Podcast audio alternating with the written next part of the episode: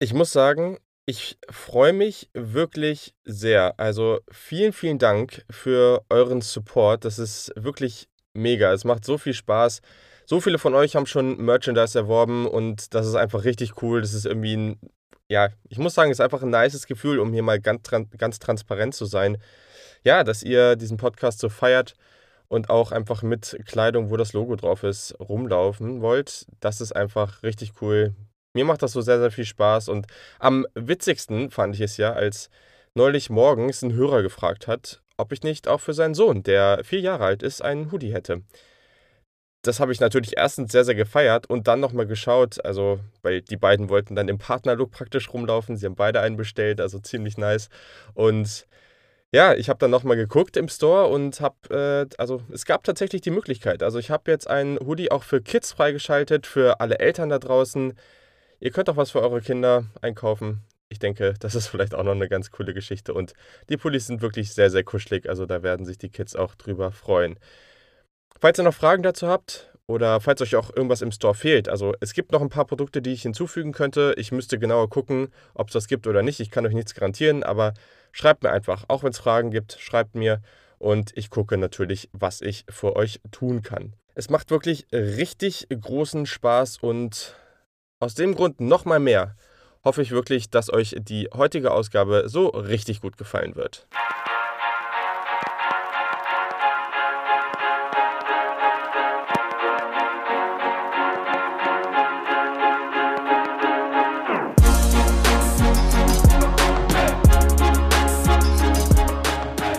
Einen wunderschönen guten Tag. Herzlich willkommen zum Saturday Kickoff Podcast. Euer Podcast für Draft Coverage das gesamte Jahr und natürlich den von uns so sehr geliebten College Football. Es ist der 2. Teil des Mailbags.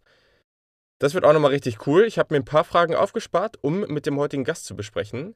Es gibt ein paar Previews, 2 Teams, die aktuell nicht so gut sind, sich aber in ich würde es jetzt mal so beschreiben, richtig spannenden Sphären bewegen.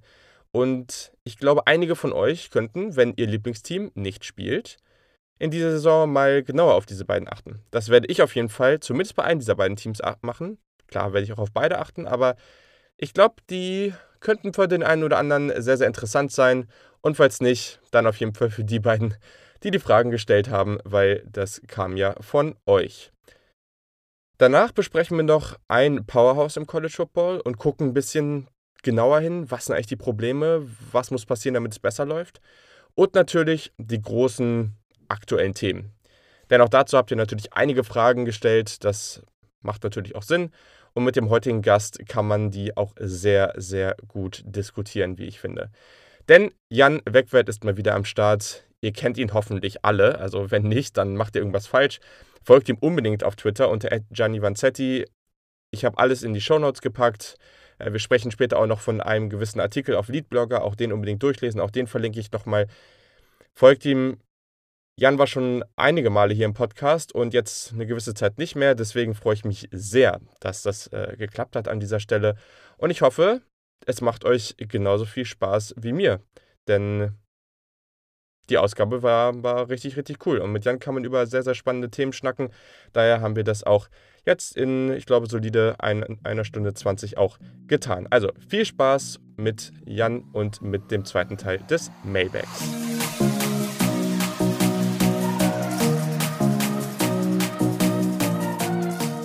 Ich habe es bereits angekündigt, Jan Wegwert ist am Start. Ihr findet ihn auf Twitter beim Leadblogger auf seinem eigenen Blog, also gleich auf mehreren Blogs unterwegs und natürlich an noch so einigen anderen Ständen äh, Stellen. Ich habe das Gefühl, der Jan ist irgendwie momentan überall unterwegs, also ist, äh, sehr, sehr beeindruckend. Aber ich verlinke euch natürlich alles in den Shownotes, also dann habt ihr da alles und ja, ich freue mich sehr, dass es mal wieder geklappt hat. Moin Jan. Moin, moin, schön mal wieder dabei zu sein. Ich finde gar nicht, dass ich grad so viel unterwegs bin, aber das liegt wahrscheinlich auch daran, dass mir ja die ganzen Previews, die ich sonst schreibe, ein bisschen entfallen sind, da ja die die Conferences, auf die ich mein besonderes Augenmerk lege, ja nun im Herbst nicht stattfinden, aber dafür bin ich dann heute hier. Ja, das ist richtig. Das geht mir ja auch 'n bisschen so, aber am Ende ist es natürlich auch so, dass ich mit diesem Podcast versuche, den gesamten College Football abzubilden und daher passt das dann ja doch noch ganz gut. Ja, sonst, äh, wie geht's dir? Alles alles fit soweit?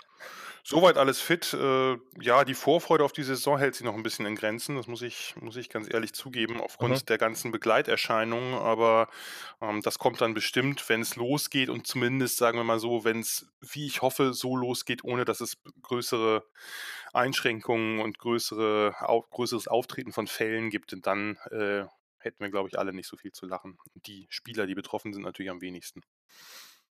Definitiv, definitiv. Wie wie bist du da so eingestellt? Auch so dieses ganze Thema Zuschauer, ohne Zuschauer. Glaubst du, das wird 'n großen Unterschied für dich machen, wenn du dann die Spiele schaust?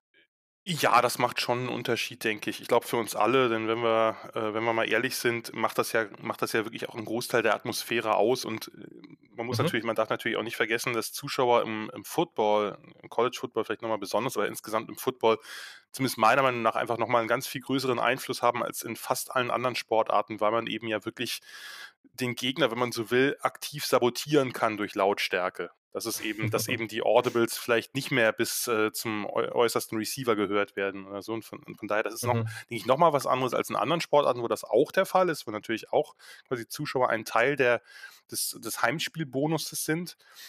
Äh, aber im College Football und im Football allgemein ist das, glaube ich, noch mal mehr so und das macht natürlich einfach auch wirklich 'n Großteil der Faszination aus und auch 'n Großteil der Traditionen, die entstanden sind.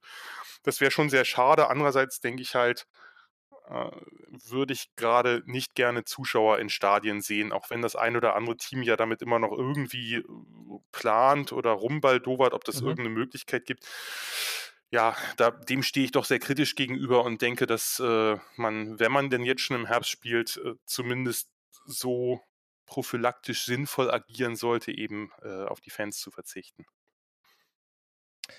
Jo, da sind wir schon 2, aber definitiv stimme ich zu. Also, das ist auch was, was man eigentlich in allen College-Sportarten ja sehr gut sehen kann. Ich muss da immer an typischen Move im Basketball denken, wenn der Freiwurf geworfen wird und dahinter die Fans komplett ausrasten und die wildesten Schilder hochhalten, äh, um das, äh, finde ich immer sehr, sehr unterhaltsam. Gibt's da Da gibt gibt's da es sehr, sehr Untersuchungen zu? Also, ich kenne mich im Basketball null aus, aber wäre ja mal interessant, ob's da irgendwie Untersuchungen zu gibt bei irgendwie besonders heißen und engen Spielen, ob das dann wirklich 'n Ausschlag gibt, dass dann die die Freiwurfquote irgendwie zurückgeht oder so. Weißt du das, oder? Das äh, das wäre tatsächlich interessant. Das müsste mal also, wenn sich da jemand noch besser auskennt äh, ich kenne einfach nur so die die also, wirklich auch die verrücktesten Sachen, die die Fans da teilweise machen. Also, das äh, da wundert es dann einen nicht, dass der Spieler dann den Freiwurf verworfen hat, wirklich. Also, aber ja, ist auf jeden Fall immer ganz unterhaltsam. Genau, also, wir machen den 2. Teil des Mailbags heute. Ich habe mir noch 'n paar Fragen aufgespart, die ich ganz spannend finde. Unter anderem machen wir erst mal 2 kleine kurze Previews, äh, zu 2 Teams, die vielleicht nicht so gut sind, aber dafür sehr interessant. Und am Ende sprechen wir noch mal über größere Themen, ein Team, was eigentlich besser sein sollte, als es ist. Und dann noch, ja, gucken wir noch mal 'n bisschen auf die Themen, die den College Football allgemein momentan so bewegen. Aber genau, starten wir mal mit der ersten Preview und das kommt von keinem anderen als dem Yannick Politiowski, den ihr hier ja auch schon des Öfteren gehört habt. Und der meinte: „Ich werfe mal Georgia Tech in den Ring.“ Und das ist ja 'n sehr, sehr interessantes Team, vor allem, weil sie sich momentan in einer, ja doch, äh, sehr entscheidenden Transition für dieses Programm befinden. Also, ganz kurz: Georgia Tech findet ihr in Atlanta, Georgia. Die Farben sind dunkelblau und gold. Sie spielen in der so bekannten ACC Coastal. Das Stadion ist das Bobby-Dodd-Stadium, sind 55.000 Leute normalerweise drin, dieses Jahr garantiert nicht. Und der Head Coach ist der Geoff Collins, der geht jetzt in sein 2. Jahr. Ja, wenn wir einfach mal auf das Programm gucken, was wie würdest du denn die aktuelle Situation von Georgia Tech momentan so beschreiben? Ja, das ist halt 'ne wirklich radikale Umbruchssituation. Sagen wir mal so, bis bis Mhm. bis vor einem Jahr hätte ich die Jackets lieber vorgestellt. Ich meine, man erahnt es ja vielleicht auch schon am Namen meines Blogs. Äh, ich bin 'n großer Fan gewesen der der Flexbone Triple Option von Paul Johnson und habe den wirklich seit seit er da Ende der Nulljahre aufgeschlagen ist, war halt, äh, Tech mein Team in der ACC. Also, mein Team ist jetzt etwas übertrieben, aber es war das Team, dem ich, äh, am ehesten da Erfolge gegönnt habe, weil ich in der ACC mit, äh, ganz kleinen Sympathien für Wake Forest auch die kommen aus ungefähr jener Zeit, jetzt nicht so richtig 'n, äh, wie sagt man das, 'n Pferd im Rennen habe? Äh, ich bin müde, wie auch immer. Na ja, also, jedenfalls, ich, äh, habe da nicht so richtig ein Team, dem ich, äh, mehr Sympathien entgegenbringe. Ja, ähm, nach Johnsons Abschied hat man sich eben mit, mit Geoff Collins, äh, ehemaliger Temple Head Coach, da war er der Nachfolger von Matt Rule, hat mhm. man halt äh, sich einen, einen, neuen Coach geholt und logischerweise, weil diese Flexbone Triple Option, die ja sonst in der Form wirklich nur noch von den Academies gelaufen wird in der FBS, ähm, das war natürlich ein, um, ein Umbruch, der, der radikaler nicht sein konnte. Und ich meine, das hat man natürlich auch dann äh, letztes Jahr gesehen. Also ne, 3 zu 9 Bilanz, unter anderem gegen The Citadel, also ein, ein FCS-Team verloren. Äh, nur letztlich war das natürlich ein bisschen mit Ansage. Denn äh, es ist wirklich, also dieser Umbruch, den kann man sich, den kann man nicht überhaupt nicht unterschätzen. Das ist einfach, das ist einfach absolut radikal. Man hat ja nicht nur ganz andere Spielertypen im Roster, sondern die Spieler hat man auch ganz anders trainiert. Und zwar in ungefähr allen Bereichen. Also ja. jetzt reden wir von der Offense, nicht von der Defense. Zu, denen, zu der kommen wir dann hier vielleicht gleich noch. Mhm. Ähm, da kann natürlich jetzt eine der wirklich schlechtesten Offenses der gesamten FBS bei rum. Nur, wie gesagt, das ist eine ganz andere Welt. Ne? Die Offense in der Flexbone mit einem Back hinter dem Quarterback, mit zwei Slotbacks, zwei Receivern, dann nicht nur kaum Passing Game, sondern wenn Passing Game, dann eigentlich immer vertikal, also nichts, was mit dem heutigen Passspiel zu tun hat, mit einem rhythmisierten Kurzpassspiel. Mhm. Aber auch im Laufspiel. Man kann natürlich sagen, ah Mensch, aber wenigstens der Lauf klappt.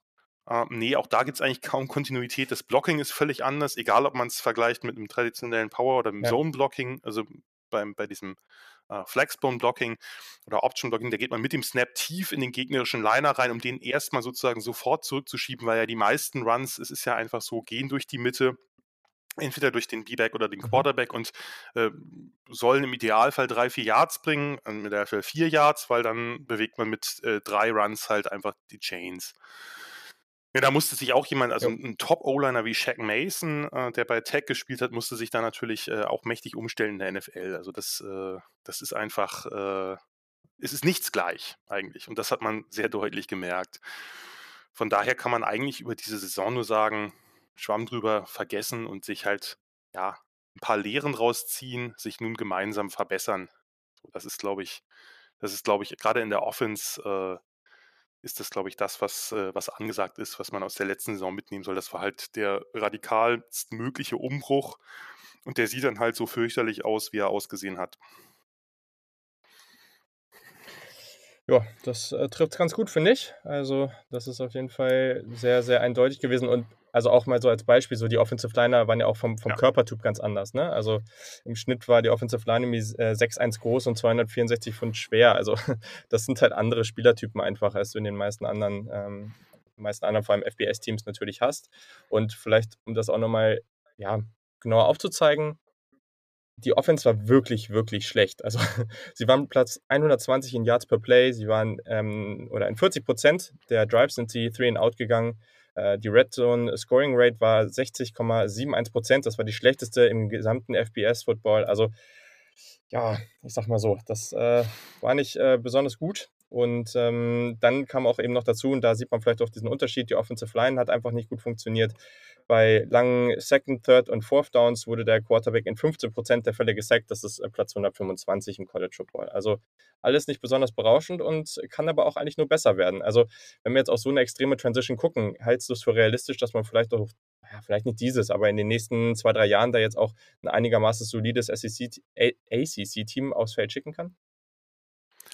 Ja, in zwei, drei Jahren ist im, im, im äh, College Football, denke ich, viel möglich. Und mhm. die ACC hat ja jetzt von Clemson abgesehen momentan jetzt nicht das, die allergrößte Qualität an der Spitze, sage ich mal, oder zumindest nicht die allergrößte Qualität kontinuierlich an der Spitze. Das heißt, da gibt es durchaus Möglichkeiten. Und das war ja die letzten, äh, die letzten Jahre ja. doch auch öfter so. Äh, gerade in der Coastal auch, äh, ne, dass man da halt verschiedene, verschiedene Teams oben hatte, die sich dann vielleicht auch nur ein Jahr gehalten haben. Von daher will ich gar nicht ausschließen, dass das in den nächsten Jahren funktionieren kann. Was ja ein bisschen Hoffnung macht, ist, dass, dass Collins wirklich erstaunlich gut recruited. Und mhm. Die letzte Klasse war halt die fünfte in der ACC und das im, im zweiten Jahr mit dem Team, wo man weiß, dass der, dass der Umbruch sicherlich noch ein bisschen dauern wird. Dass, äh, sagen wir mal, das Talent kommt rein und ähm, man wird sehen, was er damit anfangen kann. Jetzt muss man natürlich gucken, die größte Frage, es wird sicherlich ein weiteres Jahr mindestens jetzt sein, was noch Transition ist. Ne? Man, muss, mhm. man hat die Frage des Quarterbacks. Ne, Collins kam ja, kam ja an letztes Jahr und hat halt das Problem, er hatte verschiedenste Option-Quarterbacks und musste ja. sich halt den am wenigsten schlechten Passer raussuchen. Und äh, hat dann ja auch viel rumprobiert und dann äh, es hat sich James Graham so ein bisschen noch als der, ja, wenn man so will, Einäugige unter den Blinden erwiesen. Der war ja selbst erst Freshman und natürlich auch vollkommen überfordert. Mhm. Das ist, äh, sozusagen war ja, waren ja wirklich denkbar schlechte Startbedingungen. Ja. Der wird jetzt möglicherweise wahrscheinlich Favorit für den Starterposten im Camp sein, aber Tech hat sich halt zwei Freshmen geholt. Uh, unter anderem eben Jeff Sims, oh, yes. ein Four-Star Dual Threat, den man halt von Florida State losgeeist hat. Da war der schon committed. Also, das ist uh, vielleicht auch ein Kandidat, zumindest in dieser Saison down the stretch, wie es so schön heißt. Mhm. Man, man, gerade in diesen Umbruchssituationen sind die Chancen für für, äh, für neue Spieler, für Freshmen natürlich einfach größer als normal, wenn du ein eingespieltes Team mit einem Coach hast, der schon vier Jahre da ist und das System auch schon vier Jahre implementiert hat. Von daher, da ist vielleicht was möglich. Das wird sich aber zeigen, da ähm, denke ich, sollte man jetzt keinem, keinem der Kandidaten zu viel Druck machen, denn der wird eh schon enorm sein und äh, ganz so einfach löst sie das Problem mit der O-Line natürlich auch nicht. Das ist richtig. Ja, aber du hast schon einen spannenden Namen angesprochen. Jeff Sims auf jeden Fall. Forster Dual Threat Quarterback, ich glaube der Nummer 10 Dual Threat Quarterback der Klasse. Also sehr, sehr spannender Typ. Wer sich da nochmal mehr angucken will, gibt auf YouTube eine sehr, sehr spannende, so, weiß ich gar nicht, so kleine Doku, 17 Minuten war die, glaube ich. Das ist von dem Channel Play Football. Also ganz interessant, auch ganz gut gemacht. Also guckt da gerne mal rein. Wenn du auf die restliche Offense guckst, also da gibt es natürlich noch einen sehr, sehr spannenden weiteren Freshman auf der Running Back Position. Was sind so die Spieler, die du gerade auch auf den Skill Positions so, ja, als, als zumindest mal ganz gut ansehen würdest? Ja, also man hat, also der Running Back, auf den du anspielst, ist Jameer Gibbs, äh, mhm. ein, ein, ein Change of Pace Back, ein kleiner, relativ wendiger, relativ quicker Back. Äh, der wird sich sicherlich erstmal hinten einreihen müssen, weil Jordan Mason äh, spielt da jetzt schon eine ganze Zeit, ist Senior, großer, kräftiger, erfahrener Back, der sicherlich zunächst mal äh, die, die Hauptlast des Run-Games haben wird und äh, dann wird man sicherlich Gibbs das ein oder andere Mal einstreuen, weil Running Backs ja nun mal nicht so die ganz lange Eingewöhnungszeit haben und gerade auch hier gilt, bei Teams im Umbruch ist die Jab-Start in, in vielen Positionen oft sehr fluide. Bei den Receivern muss man natürlich ein bisschen gucken. Äh, die kommen fast alle zurück, aber ja, da kann man natürlich auch ganz, ganz viele sehr schlecht bewerten bei dem unterirdischen Passing-Game des letzten Jahres. Mhm. Ne? Also da, da könnten durchaus ein paar Dark Horses dabei sein, von denen wir jetzt noch gar nicht so viel gesehen haben. Der auffälligste letztes Jahr war halt der Marion Brown. Ähm, ein, ein, kleiner Deep Thread, aber der ist, der, also der ist so klein und schmal, äh, da hat man ein bisschen Angst, dass der zerbricht. Äh, vielleicht wird sich irgendwer noch an Brandon Banks von K-State erinnern. Das war auch so ein, so ein Typ, der, der dann auch in der NFL sogar gelandet ist als Returner. Aber das sind halt so Spieler, mhm. wo ich immer ein bisschen Angst habe, äh, äh ob die es eigentlich lange durchhalten. Nein, aber ähm, das, das ist schon, ja. äh, das ist schon ganz, ja, das ist schon, äh, schon äh, ein, ganz solider, oder hat ganz solide Ansätze gezeigt. Ja, und da muss man halt gucken, ob äh, da natürlich auch einer der Receiver, die jetzt, äh, die jetzt recruited worden sind, vielleicht noch eine größere Rolle spielt oder ob sich eben einer von denen, die jetzt im letzten Jahr ein paar ein oder auch viele Einsätze aber gehabt haben, aber nicht sehr viele Pässe gefangen haben, ähm, ob sich da noch jemand durchsetzen kann. Ähm, dann ist auch, glaube ich, Tobias Oliver, der Quarterback, ist auch noch äh, also einer der Option Quarterbacks ist auch noch auf Receiver gegangen. Also da hat man jetzt mhm. relativ, äh, glaube ich, eine relativ große Gruppe mit sehr wenig Erfahrung oder vor allem sehr wenig Ingame-Erfahrung. Und äh, da, da, wird sich, da wird sich sicherlich noch einiges tun. Ja, definitiv. Würde ich erstmal so mitgehen. Äh, zwei Namen, die man noch erwähnen kann: Richard Senior, äh, Richard Senior Jalen Camp, der war letztes Jahr verletzt könnte vielleicht da wieder eine ganz äh, wichtige Rolle übernehmen. Und dann Richard Sophomore, Marquez Izard, der ist äh, als Transfer von Miami gekommen. Also da vielleicht auch nochmal für Fans der Miami Hurricanes ähm, ganz interessante Personalie. Ja, Offensive Line haben wir schon öfter angesprochen. Ähm, gibt zwei Grad Transfers, also ist auf jeden Fall, haben sie auf jeden Fall was mit der Größe getan, aber mal gucken, ich glaube, das hast du eben auch schon kurz angesprochen, da wird man noch ein bisschen brauchen, genau. bis man da weitergehen nur, kann. Nur so wie es schaut, kann der von, von Wendy halt, äh, ist, ist nicht spielberechtigt oder wird noch nicht spielen, nur der Ryan Johnson mhm. von Tennessee. Aber da werden wir, da werden wir dann, äh, da werden wir dann gucken, was da überhaupt passiert. Das äh, ist sicherlich am wenigsten abzuschätzen, wie die O-Line aussehen wird. Okay, ja. Defensiv mh, hm, ist natürlich das Problem, oder es, es wäre natürlich schön, wenn die Defense gut wäre. Aber leider haben sie ja letztes Jahr 4,8 Yards per Carry zugelassen. Ähm, was ganz gut war, war, dass wenn sie, und das war aber auch die eine gute Statistik, wenn die gegnerischen Teams innerhalb der 40-Yard-Linie waren, Dann waren sie eigentlich ganz gut darin, die dort aufzuhalten. Da waren sie in der oberen Hälfte im College Football, aber oh, also ich sag mal so, sie haben eine ganz gute Defensive Back-Gruppe, ganz gute Linebacker-Gruppe, die auch zu 4-2-5 passt, die sie spielen.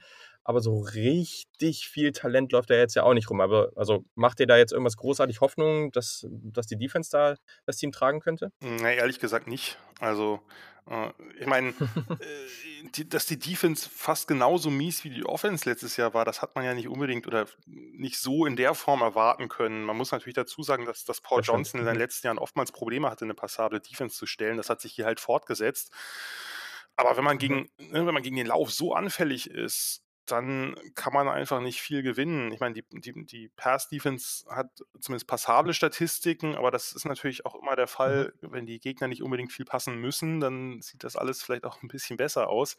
Vorteil ist ja, dass, dass fast alle Spieler zurückkehren. Also äh, aus den sozusagen, die sollten alle auch Erfahrungen aus der letzten Saison mitgenommen haben. Aus solchen Saisons baut sich ja manchmal was Großes auf. Ja. Weiß man nicht. hm? Aber äh, Problem ist natürlich, wenn du gar keinen Pass Rush hast, der war halt wirklich non-existent. Also da, da hat ja. keiner mehr als zweieinhalb Sex gehabt und die kamen von einem Backup, der halt wirklich nur Roleplayer war. Und ja, da muss halt eine ganze Menge mehr passieren. Die haben den Antonius Carter von FSU transfer. Das ist wahrscheinlich der größte Hoffnungsträger, aber das ist alles, ja, reißt niemanden vom Hocker. Äh, und sie müssen halt die, die Mitte dicht kriegen. Das, das hilft nichts. Dahinter haben sie mit, mit David Curry einen, soliden Linebacker, äh, Quest Jackson, mhm. okay zumindest. Also das ist jetzt nicht, nicht die, die absolute, sind nicht keine Traumspieler oder Traumprospects auch für die NFL, aber das sind, das sind solide Jungs. Und wenn irgendwas äh, wenn irgendwas ein bisschen besser ist, ist sicherlich die Secondary. Jetzt mit Trey Swilling haben sie einen überdurchschnittlichen ja. Corner. Das ist eben bei der Sohn von, von Tech-Legende Pat Swilling, äh, der sich noch an die, an die Dome Patrol der Saints erinnert, an, an Speed Rusher äh, allererster Klasse. Und Trey Swilling, falls äh, jemand jetzt Tech letztes Jahr nicht besonders viel verfolgt hat, äh, vielleicht äh, erinnert sich jemand an, den, an den, die wunderschöne Prügelei mit George Pickens äh, von Georgia im Clean Old Fashioned Hate. Das war Trey Swilling. Ähm, Ansonsten die Safeties, Terry Carpenter und, und, und der Nickel Safety Charlie Thomas sind, sind recht solide Tackler. Da sind die Jackets, denke ich, okay aufgestellt. Aber insgesamt wird das noch mindestens ein Jahr dauern. Also dieses Jahr muss man auch, denke ich, unter Lehrzeit äh, abbuchen. Also das, vielleicht das, das Spektakulärste, was, was Tech sonst zu bieten hat, ist halt Presley Harvin, der Panther. Also erstens einer ihrer besten und zweitens auch einer ihrer dicksten Spieler. Ich stehe einfach auf dicke Kicker, von daher äh, Presley Harvin sollte man auf jeden Fall auf dem Zettel haben. Ansonsten, glaube ich, wird das, äh, wird das eine lange Saison und äh, vielleicht kann man dann 2021 ein bisschen mehr erwarten, aber dieses Jahr äh, sehe ich es nicht und ich äh, vermute mal, du auch nicht unbedingt. Nee, also, ich meine, ein paar Spieler waren ganz interessant. Ich glaube, Charlie Thomas hatte letztes Jahr als äh, Linebacker 9,5 Tackle for Loss. Er startet jetzt wahrscheinlich auf Nickel. Also, das ist nochmal ganz interessant. Genau, hat er, hat ich weiß nicht, ob du Joanne ja? Hat, hattest du Joanne Thomas angesprochen? Weil der ist ja eigentlich auch sehr, sehr gut.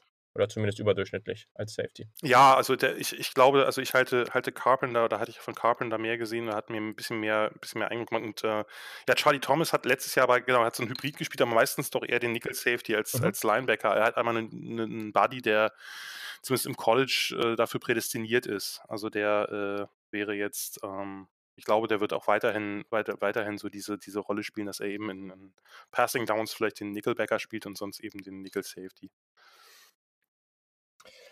Cool. Ja, okay. Dann war das, glaube ich, erstmal ausführlich genug.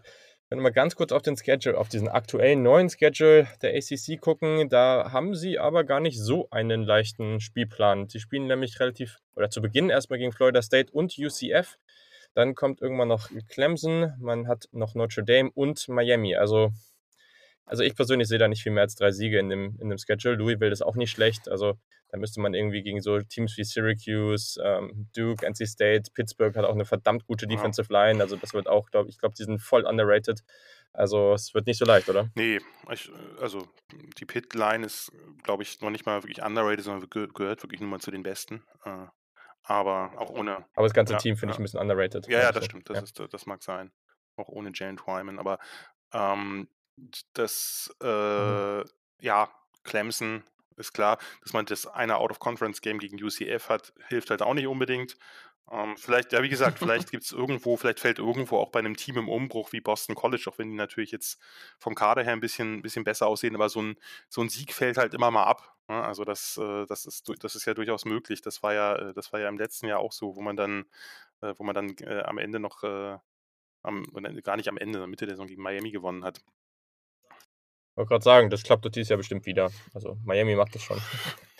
Ich glaube, das war das Spiel, wo, wo, mein, wo mein besagter Panther diesen, äh, diesen Punt-Fake-Pass gespielt hat. Äh, aber wie auch immer. Ähm, ja, war auf jeden Fall, äh, war, war, auf jeden Fall ein, eins der wenigen Highlights in der Saison, die sie hatten. Und äh, ja. Cool. Würden, werden nicht mehr werden, denke ich, aber aber ja. das ist sozusagen äh, das, was, was hier, denke ich, wichtiger ist, ist, dass man gerade in der Offense einen Progress sieht. Also nicht ja. unbedingt, der, der, muss sich nicht unbedingt in sehr vielen Wins mehr als, äh, als, als letzte Saison niederschlagen, aber damit, dass man erstens halbwegs competitive ist. Ich meine jetzt nicht unbedingt gegen Clemson, sondern einfach gegen den Rest der ACC. Mhm. Und vor allem auch mal, also es ist nicht verboten, das ein oder andere Mal auch über 20 Punkte zu machen. Ja, da hast du jetzt schon ein paar sehr gute Überleitungen äh, gegeben. Also zum einen der Progress, den wollen die Missouri Tigers auch äh, sehen. Und da gab es ja auch einen gewissen Stretch in deren Sketche, wo sie Probleme hatten, 20 Punkte zu erzielen. Die Missouri Tigers, da hat äh, der Lutz gefragt, dass er da gerne was über die hören wollte. Und ja, machen wir doch mal glatt. Die findet ihr in den USA in Columbia, Missouri.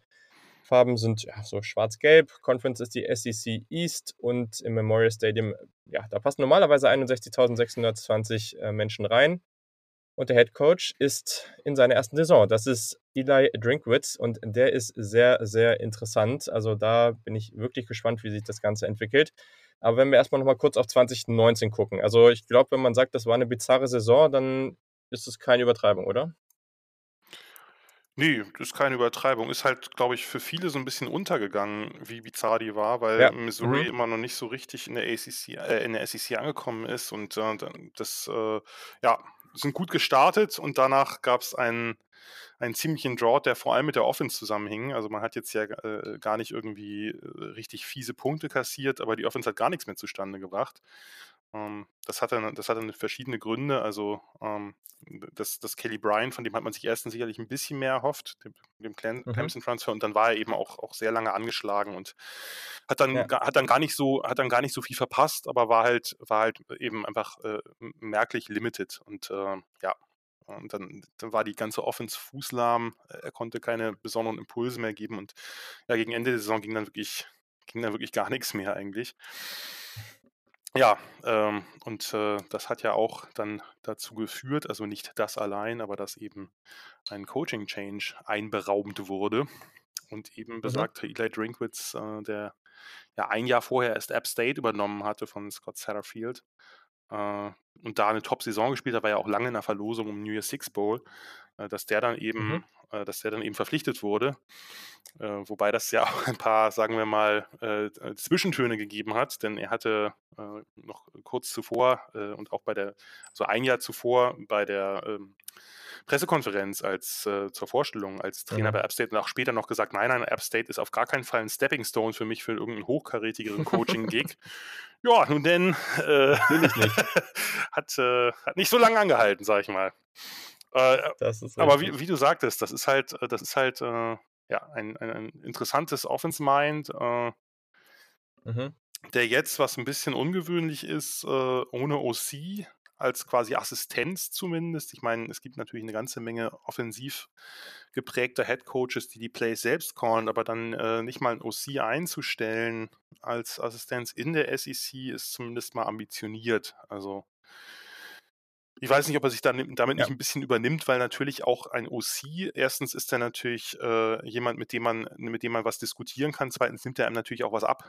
Also äh, auf einen OC zu Definitiv. verzichten, äh, jetzt gar nicht auf einen OC als Playcaller, wirklich nur ein, auf einen OC ist ja ungewöhnlich und äh, man wird sehen, ob er damit äh, dann damit dann so äh, weitermachen kann. Also es kann natürlich auch gut sein, dass er das äh, nach einem Jahr erkennt, dass es vielleicht doch sinnvoll wäre, da noch jemanden nachzuschieben. Ja, sehr, sehr interessant. Also ich glaube, vielleicht für die von euch, die jetzt Missouri nicht so genau verfolgt haben, in den ersten sechs Partien. Also man hat zu Beginn erstmal schön überraschend gegen oder bei Wyoming verloren. Das war natürlich erstmal so ein Downer an der Stelle.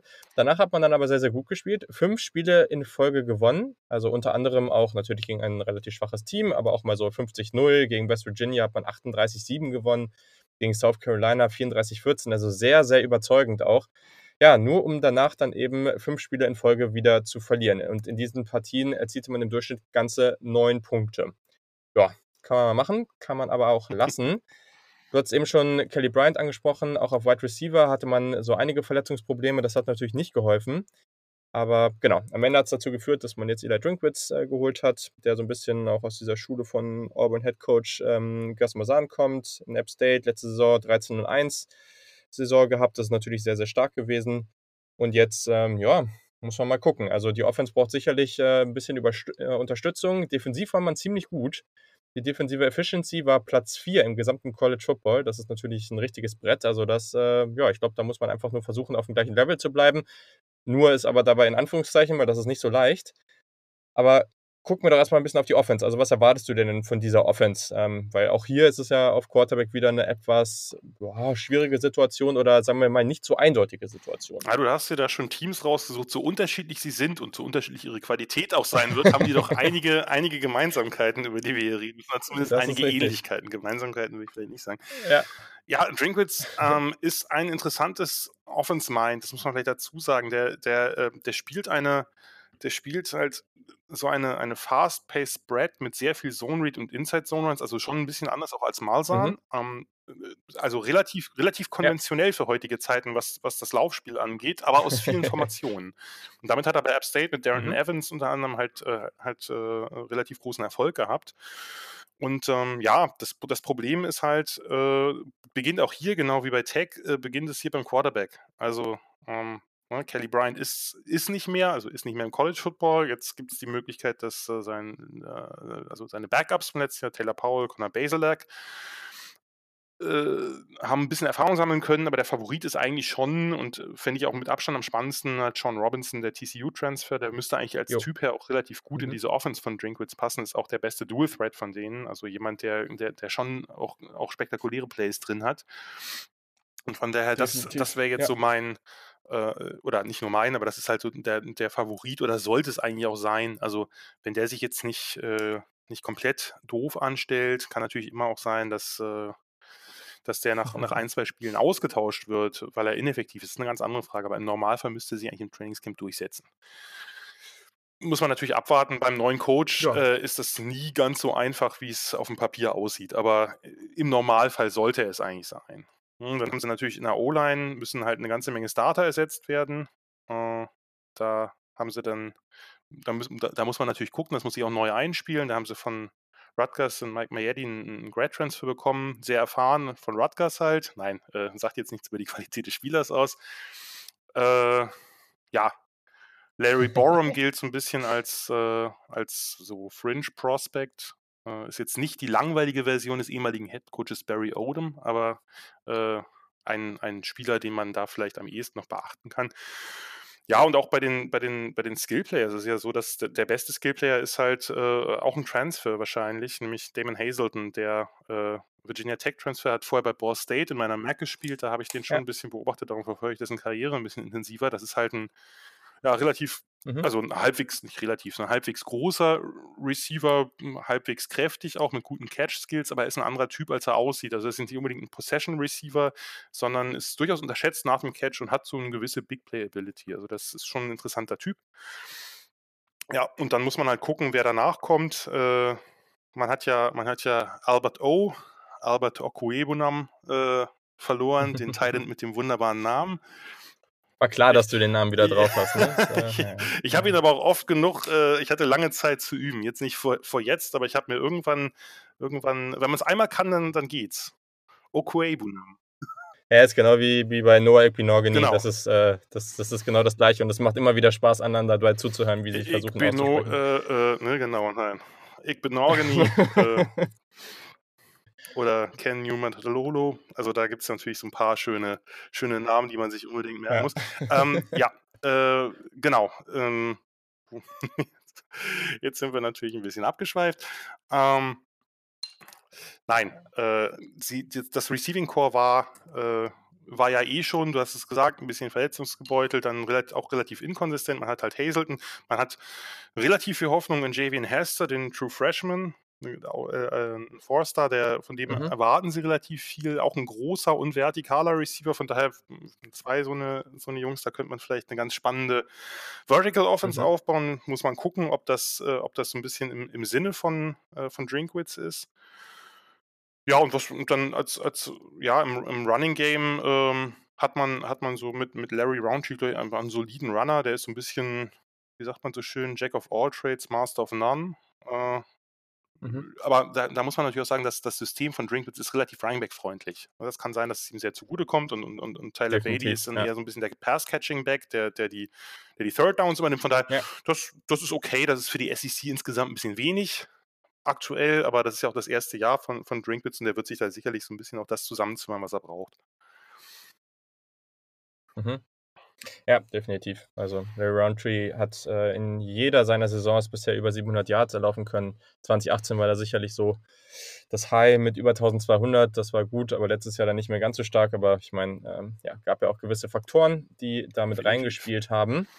Aber auf jeden Fall ja, am, am Ende ja, gibt es halt einfach viele Faktoren. Ich glaube, wenn, wenn Sean Robinson da jetzt halt ein gutes Jahr spielt ne, und, und als Dual Threat, dann wird natürlich ja. auch Roundtree davon profitieren. So, also das ist, das spielt halt alles irgendwie zusammen, aber es kann natürlich dann auch ganz schnell äh, bergab gehen. Gerade wenn sie so viel Zone Read spielen, wie er das mit, mit, mit Zach Thomas gemacht hat bei App State, dann wird das, mhm. wird das hier auch, also das, das öffnet immer, ich meine, du hast es bei Ohio State gesehen, bei, bei Dobbins, wie, wie groß der Unterschied ist. Ich meine, äh, Haskins, ist, Haskins ist ja alles andere als ein schlechter Quarterback gewesen. Das kann man ja nicht sagen. Aber äh, was ja. sozusagen diese, dieses zusätzliche Element vom Running angeht, davon profitieren die, die Runner wirklich extrem. Also wenn du da eben einen Dual Threat hast, der der eben genau diese zusätzliche Komponente reinbringt. Da fehlt dir nicht ein Spieler in der Offense, sondern für diesen Spieler muss man sozusagen, muss accounted werden von der Defense und das ist halt, ja, äh, das bringt enorm viel und äh, von daher würde ich auch dringend empfehlen, so er sich nicht total blind anstellt, dass äh, Sean Robinson dann äh, hier auch die Wahl ist.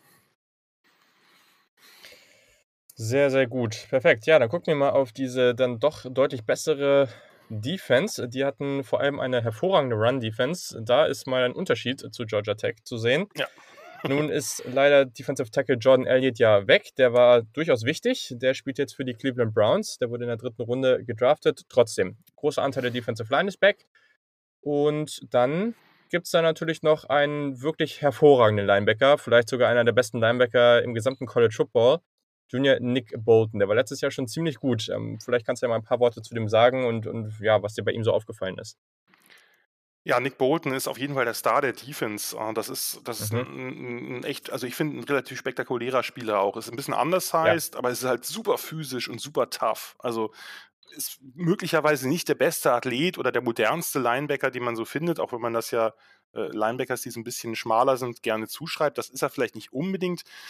Mhm. Aber der tut halt für seine ja, vergleichsweise geringe Masse schon echt weh. Also der explodiert wirklich in den Ballträger rein, sieht absolut spektakulär aus, hat so ein paar richtig schöne, es sind so, teilweise so Wrestling-Finisher-Moves. Und gleichzeitig ist er nicht unbedingt reckless. Also ist jetzt nicht jemand, der irgendwie äh, Kopf voran in jemanden stürmt, nur um dem den Hit mitzugeben und dann jedes dritte Mal abprallt oder so. Also das ist schon, mhm. das ist mhm. schon ein spannender Typ und sicherlich, und sicherlich der, der auffälligste Spieler in der Defense. Was ich insgesamt, ja. was ich insgesamt spannend finde, also die, die spielen ja auch eine 4-2-5, also die übliche, die übliche Nippel ja. von heute. Ähm, der, der Ryan Walters ist ja vorher schon da gewesen und Drinkwitz hat ihn behalten. Mhm. Weil ich mhm. meine, letztlich, du guckst dir so ein Team an und äh, siehst, okay, die Defense war so gut äh, und hat jetzt nicht die allergrößten Umbrüche, sind ein paar Spieler abgegangen, du hast Elliott erwähnt, aber da ist ja sozusagen, der, da ist ja noch ein großer Kern da und da hat er sich halt gedacht, nee, das sozusagen, das läuft so gut. Das ist zwar ein, ein alter Weggefährte vom, vom Odom, von dem vorigen Coach, aber warum nicht? Mhm. Und, und, vor allem, was man ja, was man ja dazu bedenken muss, äh, ist, dass diese Defense so gut war, obwohl sie nicht besonders viele Big Plays hatte. Also die, die Menge an Sacks ist nach einem guten Start total zurückgegangen. Es gab nicht besonders viele Interceptions. Also das ist, äh, das ist jetzt eine Defense, die nicht, da, nicht dadurch brilliert hat, dass sie halt, dass der Ball ab und zu mal richtig gebounced ist, sondern dass sie halt äh, sehr diszipliniert gespielt hat, sehr smart gespielt hat und dadurch natürlich auch nochmal Raum nach oben ist, denn äh, wie wir alle gelernt haben aus äh, bestimmten Kreisen, sind ja Turnover volatil. und, ähm, und da kann natürlich äh, nochmal mehr passieren. Und wenn die jetzt ein bisschen mehr Pass Rush kriegen, das ja. ist vielleicht auch mal ein, ein größeres Problem. Gegen Lauf war super, gegen, gegen, Coverage war zum Teil sehr stark. Also die reine Coverage, nicht die Turnovers aus Coverage. Ja ja, da muss halt gerade von, von, den, von den Defensive Ends muss mehr, mehr Druck kommen. Sie haben den, den Kobe Whiteside noch als Nose Tackle und der hat die meisten Sacks gemacht und das kann es halt dauerhaft nicht sein. Also er und Elliott, also die, ich meine, Inside Pressure ist natürlich immer super, überhaupt keine Frage. Definitiv. Und kein Quarterback mag's, aber, äh, aber du wirst natürlich damit dauerhaft äh, nicht äh, zum Erfolg kommen, es sei denn, du hast einen Aaron Donald. So, und den hat Missouri meiner Meinung nach nicht. Ich glaube, da wird, werden, wir die wenigsten, werden wir die wenigsten widersprechen. Ähm, von daher muss da einfach von, von außen äh, mehr kommen. Also wer, wer auch immer dann, ja. wer auch immer dann dafür, also das heißt Chris Turner ist ein Kandidat. Ähm, im, ähm, im, Im Trainingscamp hatte ich jetzt gelesen, dass äh, Isaiah McGuire, der so ein bisschen Tweener ist zwischen mhm. die End und die Tackle, dass der tolle, also tolle Pressure hat. Whatever oder whoever, aber irgendwer muss es tun. So, das ist, glaube ich, das, das Wichtigste Definitiv. dieser Defense, weil das Backfield, gut, DeMarcus AC ist ein, ein, ein solider Corner gewesen, äh, der ja jetzt auch bei einem Team spielt, was dir recht nahe steht. Äh, Schon wieder entlassen. Ist er entlassen worden? Oh, okay, ja, ich, NFL ja. kriege ich, nicht so, ja. krieg ich nicht so regelmäßig mit. Okay, dann war er der, einer der ersten jetzt, ja. Schon, schon ja. bei dem Cut auf 80 oder, oder danach? Was ist? Ich glaube, nee, nee, nee, ich glaube, das war jetzt schon, das war ja so ein Zwischenmove, weil, weil bei den ähm, Wide Receivern ja ein bisschen nachgebessert werden musste. Ah, ja. Verletzung. wohl, ja, wohl wahr. ja, das ist dann vielleicht auch wichtiger, ja. als einen vielleicht äh, nicht uninteressanten, formbaren Corner zu behalten, die man sich notfalls ja immer noch, wenn man, wenn er jetzt einen guten Eindruck gemacht haben sollte, ja, immer noch genau. irgendwann auf die Practice Squad holen kann. Okay, der ist also nicht mehr da. Gut. Ähm, aber äh, was, was äh, bei den Tigers ist es so, die haben halt hinten mit, mit den Safeties, mit Bledsoe und Gillespie, äh, insbesondere Josh Bledsoe, mhm. haben sie mhm. halt viel Erfahrung drin. Äh, und, ja. ähm, und ich glaube, das ist einfach, das ist keine, jetzt vielleicht von den Namen oder vom, vom, vom, vom Status als, Pro, als NFL-Prospects vielleicht jetzt nicht unbedingt irgendwas überspektakuläres, dieses Backfield, aber das ist halt sehr sound. Und ich glaube, mit der Defense, gerade weil die eben so unspektakulär und gleichzeitig so gut spielt, da kann man schon was anfangen. Frage ist halt, äh, ob das in der SEC möglich ist, mit einer Offense, die ja doch sehr viel Fragezeichen hat. Und äh, ja, natürlich müssen auch Spieler wie Jordan Elliott ersetzt werden. Trotz allem. Ja, vor allem, da gehen ja jetzt ja auch ein paar Non-Conference-Spiele verloren, genau. die dann äh, vielleicht hier und da auch mal sichere Siege sind. Und ja, was du gesagt hast, das ist halt ganz interessant, weil der Pass Rush war halt wirklich schwach und trotzdem hatten, waren sie Top 10 im College Football, was äh, Passing Rating ja. erlaubt anging. Auch bei erlaubter Completion Percentage waren sie hervorragend. Ja. Und also auf der einen Seite hast du recht, ne? Also man kann damit rechnen, dass äh, ja, die Turnover sicher, sicherlich wieder ein bisschen hochgehen. Aber also das ist schon sehr, sehr schwer so ja. hinzubekommen. Ja, ja. Also da musst du, da muss schon eine Menge hin, äh, Menge funktionieren und vielleicht ist es weiterhin gut, aber es würde mich jetzt auch nicht überraschen, wenn man da vielleicht am Ende nur noch, äh, keine Ahnung, Top 30 anstatt Top, äh, Top, äh, Top 10 ist. Ne? Und das ist dann für das Team aber dann natürlich schon trotzdem eine gute, eine große Umstellung, weil der Schedule hat es richtig in sich. Ja, und wenn man bedenkt, dass fast alle Interceptions auch noch von Linebackers kamen, also es gab ja kaum, kaum Secondary Interceptions, also ja, da, da, ist da muss eigentlich mehr drin sein. Also die können nicht alle Stonehands haben. Das, das ist eher ungewöhnlich. Von daher kann man da vielleicht mit was rechnen. Ja. Aber, aber du natürlich, du hast recht, äh, es wird, es wird äh, ziemlich schwierig. Also äh, da nur, wie gesagt, was mir Hoffnung macht, ist immer, wenn eine Defense durch die Bank Sound spielt und nicht davon mhm. abhängig ist, dass sie halt zwei Pick Sixes reinbringt oder so. Von daher, so ganz würde ich die Hoffnung da nicht aufgeben. Nur, ja. ich würde auch damit rechnen, dass, dass es nicht ganz so gut läuft wie letztes Jahr. Nur Top 30 wäre immerhin nicht schlecht, wo man natürlich sagen muss, Top 30 hat jetzt natürlich eine andere Bedeutung, als wenn da äh, Stimmt. FBS-Team äh, FBS -Team spielt. drüber nachgedacht. Äh, ja. Aber äh, ja, na, ich, ich, weiß schon, wie du es meinst. Also mit einem quasi ja. in, eine gedachte Top 30 von allen FBS-Teams. Ja. Ähm, ja, aber die Offense muss sich sozusagen auf jeden Fall bessern gegenüber der zweiten Saisonhälfte. Das ist ja so oder so nötig, weil sonst, äh, sonst ist ein, ein 500, also ein, äh, ein 5 zu 5 dann jetzt mit dem, mit dem Schedule, sind ja zehn Spiele, äh, ist dann in weiter Ferne. Ja, das ist sehr richtig. Und Geht auch knackig los, ne? Ja, eben. Da kann man nicht mal auf den Schedule gucken. Man startet solide gegen Alabama, Tennessee, LSU. Danach darf man sich gegen Vanderbilt ein bisschen ausruhen. Danach kommt Florida. Danach kommt Kentucky. Da haben Yannick und ich ja schon ausführlich drüber gesprochen und ganz genau dargelegt, warum wir dieses Team sehr, sehr spannend finden. Und danach noch schön Georgia. Ja, ich glaube, da, das kann man mal machen. Und das ist einfach so richtig brutal. Und ja, also so richtig viel Hoffnung habe ich jetzt nicht, aber da ist halt auch die Frage, was jetzt die Erwartungshaltung da sein darf. Also ich glaube, viel mehr als die Hälfte der Spiele kann man gar nicht erwarten, dass man das gewinnt. Ja, aber 5 zu 5 wäre, glaube ich, schon, wär schon okay. Das wäre ne? mega. Ja, ja. Ne, das heißt, man würde, man würde Spiele wie gegen Vanderbilt, Arkansas, SC und dann eben South noch. Carolina ist auch schon genau. gut, ne? Ja, ja, nee, Also, ich meine ich mein nur, dann Ja, irgendwie was gegen Kentucky oder Mississippi State, da weiß man natürlich auch nicht, wie das sozusagen mit der, mit der Ja. Transition umgeht. Oder vielleicht Tennessee, also da sozusagen die, die Chancen, irgendwo ist ja immer eins drin, was man nicht, wo man nicht mitrechnet. Ich nehme jetzt mal Alabama, LSU, Florida und Georgia raus, aber ja, äh, wird schwer.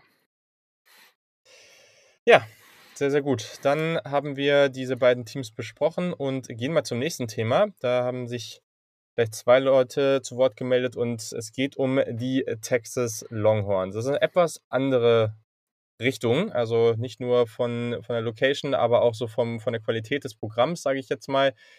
Da habe ich einmal äh, auf Instagram eine Frage bekommen, was fehlt den Longhorns, um zur absoluten Elite dazu zu gehören? Und ja, dann hat der Dennis Sikorski auch noch gefragt, welchen Impact erwartest du von, vom Quinn Ewers Commitment auf die Recruiting-Strategie der Longhorns? Ähm, genau, also auch hat nochmal gefragt, sie möglicherweise noch Flips von talentierten Offense-Playern wie den Brockermeyer Twins, die beiden sehr, sehr talentierten Offensive Liner, die beide zu Alabama committed haben. Quinn Ewers ist der Nummer 1 Quarterback und Nummer 1 Overall Player der 2022er 22er Klasse aus Texas tatsächlich auch und der hat sich jetzt schon für die Longhorns entschieden, kam auch meiner Meinung nach etwas überraschend, wie schnell das auf einmal kam. Also ich hatte vorher schon eine Menge gehört und da ist es eigentlich, dass er sich noch etwas Zeit lassen will, aber okay.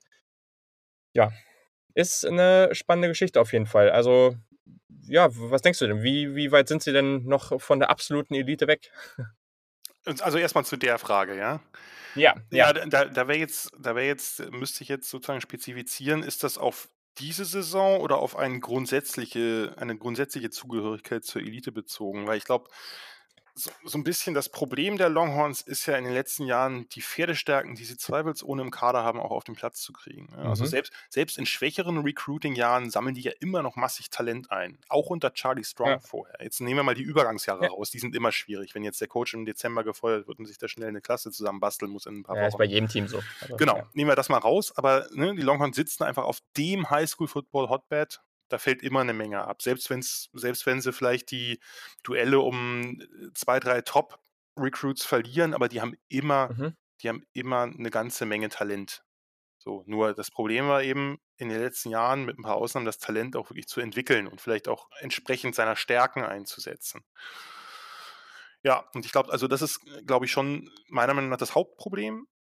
Mhm. Und wenn man jetzt, äh, jetzt auf die folgende Saison guckt, ist natürlich spannend, weil man eben mit den, mit, mit den neuen Coordinators, die man hat, also Mike Jursic in der Offense und Chris Ash in der Defense.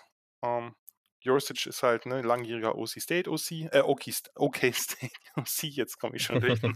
Es ist sehr schwierig mit mehreren Abkürzungen innerhalb von drei Worten. Ähm, das ist richtig. und äh, genau, letztes Jahr natürlich bei deinen Buckeyes gewesen. ähm, yes. Und äh, ja, und, und Chris Ash äh, ist meiner, meiner Ansicht nach schon auch immer noch ein gutes Defensive Mind, auch wenn jetzt seine Zeit als Head Coach bei Rutgers wirklich katastrophal war, aber das lag sicherlich nicht nur an ihm. Ähm, und da wird man natürlich gucken müssen. Das ist wie, wie immer, es ist jetzt nicht der, nicht der größte Umschwung und Ash hat ja schon mit, den, mit der Defense vor dem Bowl-Game gegen Utah äh, zusammengearbeitet und da sah das ja in der Tat Mhm. recht vielversprechend aus. Es ist ja eine durchaus eine Umstellung von dem, was Todd Orlando vorher mit seiner, mit seiner 3-3-5 mit viel Two-Gapping gemacht hat, zu seiner etwas aggressiveren 4-3. Er hat ja, äh, was man ja auch nicht vergessen darf, das ist eine 4-3 mit Hybrid-Elementen, mit jeder Menge Speed. Ja. Also er hat ja einige Spieler einfach eine Ebene nach vorn verschoben, was immer ein gutes Mhm. Anzeichen dafür ist, dass, dass man auf mehr Speed setzt. Also Joseph Osai spielt jetzt ja so eine Art Hybrid-Rusher. Äh, sehr, sehr spannende Idee auch. Mhm. Ähm, ja, und da muss man halt, äh, da muss man natürlich gucken, ob das jetzt, ob das jetzt klappt. Aber grundsätzlich äh, sehe ich die Longhorns da im erweiterten Kreis. Also ich weiß nicht, ob letzte Saison da jetzt so aussagekräftig war. Und grundsätzlich, wie gesagt, sie Mhm. müssen halt gucken. Also es gibt kaum ein Team im letzten Jahrzehnt, was aus seinem Talent, aus diesem Riesen aus dieser Riesenmenge Talent so wenig gemacht hat. Das das muss man, glaube ich, schon so sagen. Ja, ich glaube, das, äh, trifft sehr, sehr gut und man kann das ja vielleicht noch mal im Recruiting genauer aufzeigen, weil es ist ja vor allem dieses Duell Oklahoma-Texas. Das ist natürlich immer sehr, sehr präsent, soll es auch sein, aber da ist Oklahoma in den letzten Jahren natürlich schon deutlich dominanter unterwegs und wenn wir einfach mal rein nach Recruiting-Bewertungen gehen, dann hat also Texas hat mehr Talent auf dem Feld. Also, sie haben in 2018 und 2019 die drittbeste Recruiting-Class im College Football gehabt. Äh, in 2020 in der Klasse, da waren sie ein bisschen weiter hinten. Allerdings haben sie vom durchschnittlichen Spieler-Ranking, war die Klasse sogar besser als 2019, muss man dazu sagen. Bei zum Beispiel 24-7 Sports ist es eben so, dass das ist immer so eine Mischung aus, den, aus dem Durchschnitt und eben aus den kumulierten Werten von, von äh, oder Ratings äh, der Recruits. Also da kann es halt einfach mal sein, wenn man eine kleinere Klasse hat, nicht 25 Spieler, sondern nur 18 oder 19, dass man dann einfach deswegen etwas weiter hinten steht. Und man muss dazu Aber sagen, vielleicht etwas weiter hinten bleibt, heißt hier immer noch Top 10. Also wir sind äh, immer noch in ja, der genau. absoluten, also wir sind, also Texas ist auch jetzt eine absoluten Elite. Und wenn man sich anguckt, ja, was ja, genau. Clemson eine Zeit lang mit, die haben ja nicht immer Platz 1 bis 4 im Recruiting gehabt. Das wird jetzt mehr so, ja. weil man gemerkt hat als Spieler, okay, ist vielleicht nicht so der der traditionell größte Name oder wirst du halt für die NFL entwickelt. Und ich meine, was die eine Zeit lang mit nur in Anführungsstrichen Top 10 bis, äh, Top 10 bis Top 12 äh, Recruiting Classes gemacht mhm. haben, da muss man sich halt schon fragen, was Texas, die ja jedes Jahr, die haben ein paar Jahre irgendwie Platz 15 bis 17 gehabt oder so, also auch nicht sehr schlecht, sagen wir mal. Und mhm. ansonsten mhm. immer unter den Top 10 und oft auch unter den Top 5. Und wenn man sich überlegt, was man damit angestellt hat, ist das einfach zu wenig. Ja, ganz, ganz richtig. Also es, es, es, es gibt so ein Blue-Chip-Ratio, heißt das. Da geht es einfach darum, so dieses Recruiting-Talent über die verschiedenen Jahre und so mal in so, einem, in, in so einer, einer Nummer praktisch runterzubrechen. Und da sind sie momentan hinter Alabama, Georgia und Ohio State die Nummer 4. So. Und das ist natürlich dann schon enorm. Also da gibt es die Unis, die seit Jahren nochmal deutlich erfolgreicher sind. Da gibt es andere Unis, die momentan auch sehr gut rekrutieren, die dahinter sind. Also eigentlich äh, müsste das sehr, sehr viel besser laufen. Und da ist jetzt halt die Frage, woran es fehlt. Du hast schon natürlich erwähnt, ähm, das Talent wird sicherlich nicht so entwickelt, man bringt es irgendwie nicht so aufs Feld. Die Frage, die ich vielleicht noch habe, ist halt die des Quarterbacks. Also ich war noch nie der größte Sam Ellinger-Fan. Mal gucken, wie sich das jetzt in diesem Jahr entwickelt. Natürlich ähm, jetzt so als Senior das potenziell letzte Jahr. Er könnte ja dann nochmal zurückkommen, aber wie, wie siehst du das? Also glaubst du, dass sowas wie eben diese Verpflichtung oder dieser Commit von Quinn Ewers, wenn der auch wirklich dann bleibt, ähm, bis 2022 ist ja noch etwas Zeit. Äh, also ist das der entscheidende Punkt? Weil Oklahoma, wenn sie wo gut drin sind, dann ist es natürlich die Quarterback-Position. Ja, also zunächst mal stimme ich dir zu. Ich bin jetzt auch nicht der allergrößte Sam Ellinger-Fan. Ich glaube aber, dass man mit Sam Ellinger durchaus mehr gewinnen kann, als die Longhorns das in den letzten Jahren taten. Okay. Bin ich bei dir. So, das, ja. das ist, glaube ich, mhm. also es ist kein Quarterback, der, der einen davon abhält. Ich meine, man muss natürlich auch mal gucken, was für Quarterbacks bessere Saisons gespielt haben oder die Teams. Das liegt ja nicht immer am Quarterback und Quarterback-Wins sollten wir sowieso gleich rausnehmen. Aber äh, mit Ellinger kann man, kann man im College Football schon was erreichen. Das, das glaube ich schon. So, und äh, die Frage ist, ob man den immer so einsetzen muss, wie man das getan hat. Das ist, äh, das, ist mhm. das eine. Und natürlich ist, äh, ist ein Quinn Ewers jetzt äh, unfassbar also das, das Potenzial, was er hat und natürlich auch das Signal, was er jetzt mit dem frühen Commitment ausgestellt hat, ist unfassbar hoch. Was ich trotzdem nicht mhm. glaube, ist, dass wir, also Flips von Spielern wie den Brockemeyer Twins, das, das sehe ich ein bisschen skeptisch. Also ne, diese, diese beiden Tommy mhm. und James Brockemeyer sind halt Recruiting Class von 2021, kommen aus Texas, haben sich jetzt für Alabama entschieden. Nur, man, man darf nicht vergessen, bis zum Signing Day von Ewers ist es ja noch ein ganz, ganz langes Stück hin. Und, ähm, und die Brockemeyers müssten jetzt sagen, okay, ich entscheide mich wegen einem Spieler, der erst ein Jahr später unterschreibt, jetzt für Texas um, also jetzt im nächsten halben Jahr oder in den nächsten, nächsten mhm. vier, fünf Monaten, ohne ja zu wissen, ob Ewers wirklich bei Texas bleiben wird.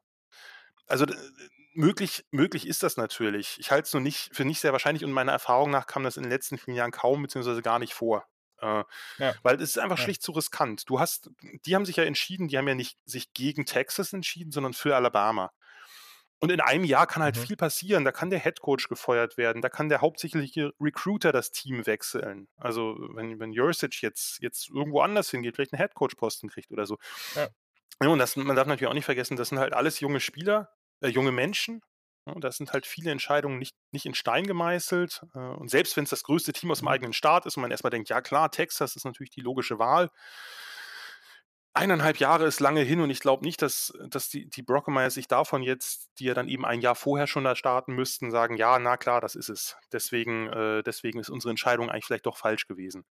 Ja, ne, also äh, mhm. Tom Herman und, und, und Jursic werden halt alles dafür tun, dass Ewers bei seiner Entscheidung bleibt. Ja, aber da werden natürlich auch ein paar andere noch rumgraben, auf welchen Kanälen auch immer an dem. Was ich mir eher vorstellen kann, ist dann wirklich, äh, wirklich äh, Ewers im Peer Recruiting für 2022. Also, dass er versucht, Einfluss auf andere Top-Recruits zu nehmen, die bei Texas im Rennen sein werden. Das ja. erlebt man ja andauernd, auch bei, bei, bei besseren Prospects, jetzt gar nicht bei den absoluten Blue-Chip-Prospects, ne? dass man natürlich versucht, andere ja. Spieler in-State natürlich am ehesten, aber auch darüber hinaus, man kommt ja durch die ganzen Camps auch mit mehr Spielern in Kontakt als früher. Ja, was macht also Ohio State? Ja. Die versuchen ja gerade nonstop irgendwie Igbuka und Co. da irgendwie von zu motivieren, jetzt mal endlich naja. zu committen und so. Social also Media ist, ja ist natürlich, genau. äh, ist natürlich da ein gefundenes Fressen. Und äh, natürlich, das hat natürlich Auswirkungen, das ist ganz klar. Ne? Wenn du, wenn du siehst, okay, der Top-Quarterback der Klasse, der sagt, hier willst du nicht, willst du nicht, willst du nicht, und du bist am Überlegen, du weißt nicht, vielleicht Texas oder vielleicht doch irgendein anderes Team. Äh, und das ist mhm. irgendwie close und äh, der macht da wirklich äh, monatelang Werbung und sagt, Alter, wie wäre es, wenn wir zusammenspielen würden? Gerade bei natürlich bei Offense-Spielern dann, äh, du bist mein Protector oder du bist, äh, du bist mein Primary Target oder was auch immer. Das, äh, das wird natürlich, das wird natürlich einen gewissen, einen gewissen Einfluss haben. Ja, aber ich, ich weiß nicht, wie gesagt, ein Jahr vorher glaube ich nicht. Ja, gehe ich mit. Kyle McCord zum Beispiel ist auch so ein Beispiel bei Ohio State, 2021er Five-Star, der, der ist jetzt schon, also der rührt die Werbetrommel schon seit einem guten Jahr für, für andere Prospects, äh, ihm da zu joinen in der Recruiting Class, aber ich glaube, so weit im Vorhinein jetzt mit anderen Recruits sehe ich auch. Ja. Nebraska hatte das mal mit dem, mit dem Calibraska-Movement, also als äh, Mike Riley da plötzlich angefangen hat, äh, in Kalifornien zu fischen und dann kam es natürlich auch zu so Synergieeffekten. Ja. Ne? Dann hast du zwei, drei Spieler geholt, Four Stars irgendwie, ja. Ähm, und die dann natürlich dann angefangen haben, äh, da, da eben äh, Peer-Recruiting zu machen, von wegen hier, es ist gar nicht so schlimm, wir fahren ja alle zusammen nach Nebraska und egal, naja, es ist natürlich was ganz anderes als Kalifornien, aber wir, wir ziehen das zusammen durch und das hat dann vielleicht doch einen Einfluss.